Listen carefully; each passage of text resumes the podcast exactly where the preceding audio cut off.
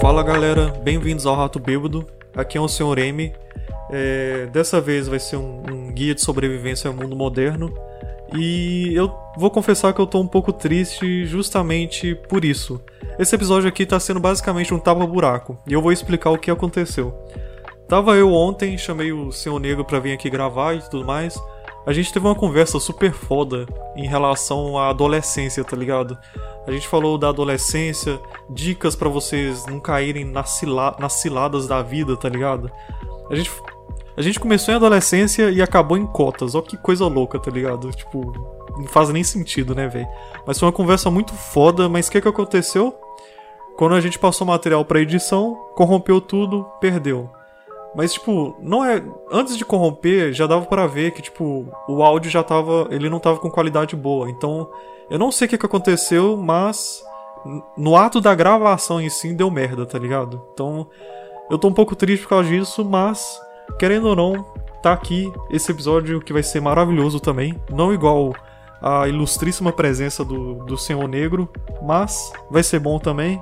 E é isso, vamos começar falando um pouco Hoje nós vamos falar um pouco de animes, caralho. Deixa eu tomar uma coca aqui. E é isso mesmo, a gente vai falar um pouquinho sobre animes. Mais especificamente um anime que eu gosto muito, que é Full Metal Alchemist, que é muito bom. Se você não viu, veja. Só para contextualizar, Full Metal Alchemist conta a história de Edward Elric e Alphonse Elric, conta a história desses dois irmãos, que é uma trama que passa em um mundo onde, entre aspas, eu vou colocar várias aspas, porque, né, esses otaku é foda. Você fala uma coisa que não, que não tá fidedigno ao, ao, ao mangá, ao anime, você tá fudido, tá ligado? Então, entre várias aspas, nesse mundo existe uma magia, né? Entre várias aspas, claro, que lá eles chamam de alquimia. O que, que é a alquimia? E nisso tem um princípio muito bom do anime que é uma lição de vida.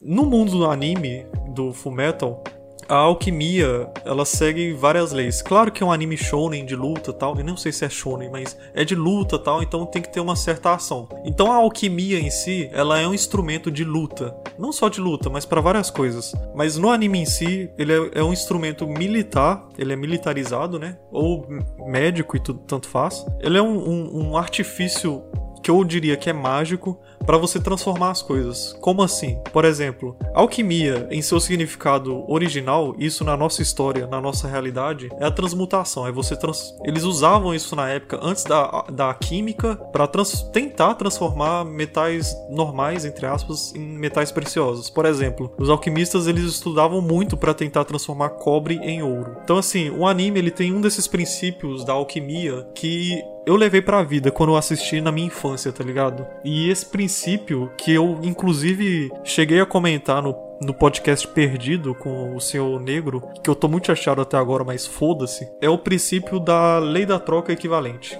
que possui uma explicação genial, que eu acho que dá para levar inclusive para a vida. Para utilizar é, essa magia que existe nesse mundo, que eles chamam de alquimia, nossa, eu, eu, sei que tem muito nerd, tem muito otaku se contorcendo cada vez que eu falo magia, mas tudo bem. Cada, é, sempre que eles usam essa magia, eles têm que atender esse princípio. E qual que seria esse princípio? A lei da troca equivalente, né?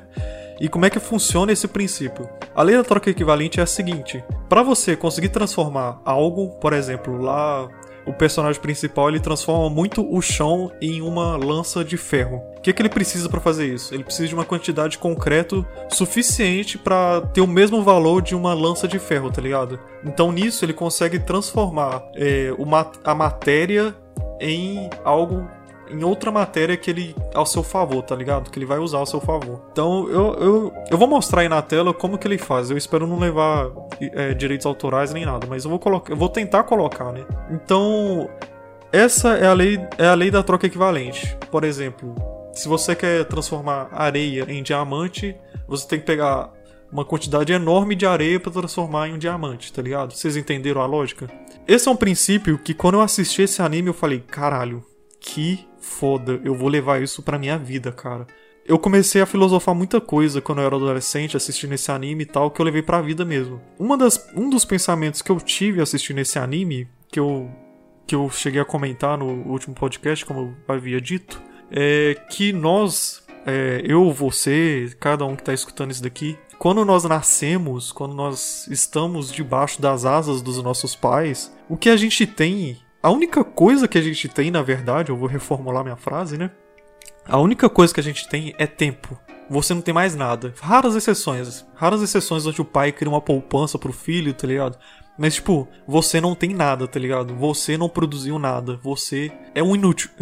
não, calma, tô brincando, tá, gente? Calma. É, você, a única coisa que você tem é tempo. E muitas das pessoas, e querendo ou não, isso é normal, elas vão usar esse tempo não pra conseguir algo bom, tá ligado? Deixa eu explicar de algo de uma maneira mais fácil. Por exemplo, eu tenho um amigo que ele é muito focado em concurso.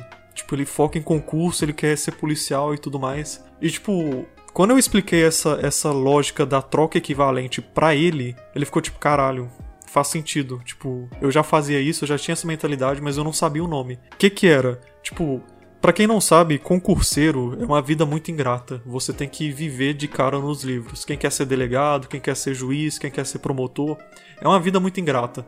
E querendo ou não, hoje em dia na modernidade a gente tem que estudar para ter o que a gente quer. Então, o que que ele pensou? Ele ficou tipo, nossa, tipo, eu abdico, eu sacrifico a minha vida, tipo, social, minha diversão constante, porque querendo ou não, a nossa geração, ela só quer festa, só quer putaria, só quer só quer procrastinar, tá ligado?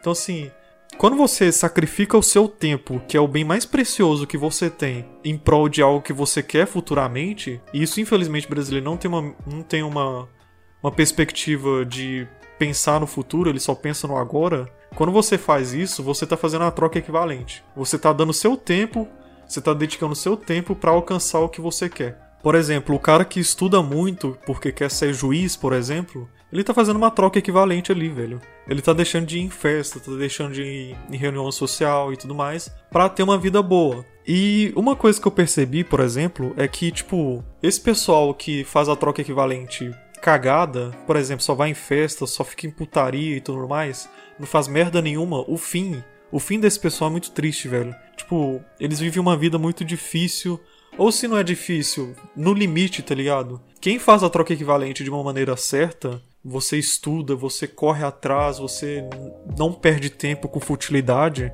a colheita é boa, cara. Porque.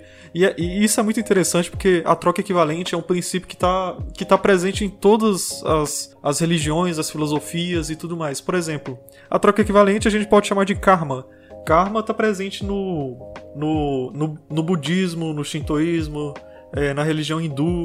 Uh, tem, acho que tem várias, várias, várias religiões que falam isso.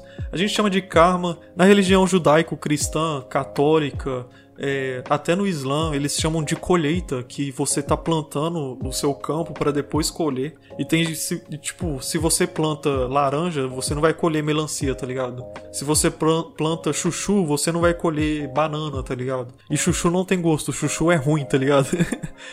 Então, assim, aquilo que você tá plantando agora, aquilo que você tá sacrificando agora em prol de um objetivo, pode ter certeza que você vai colher, cara. Tipo, sério. E isso é um alerta que eu faço para vocês. Muita gente vai falar: "Poxa, você tá perdendo muito tempo estudando, cara". Ou sei lá, cara, larga isso, estudar não dá futuro, tal. Mas eu, eu, eu posso afirmar com todas as letras não escuta esses caras. Se você quer estudar e continuar aprimorando suas habilidades e tudo mais, continua. Não abra mão de de, do seu futuro, tá ligado? Essa, essa troca equivalente do tempo é pro seu bem-estar futuro. Não só o seu, mas se você quer ter uma família, da sua família. Se você quer, sei lá, viver viajando, é para suas futuras viagens. Então é isso, gente. É, é, o que eu quero compartilhar com vocês é a troca equivalente.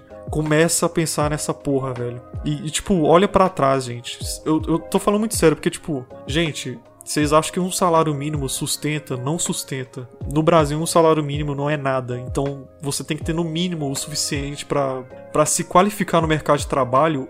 E eu, eu, eu já tenho uma posição muito boa no mercado de trabalho, academicamente falando, e tá difícil. Agora imagine para quem não, não tem, tá ligado? Então, gente, foca em estudar.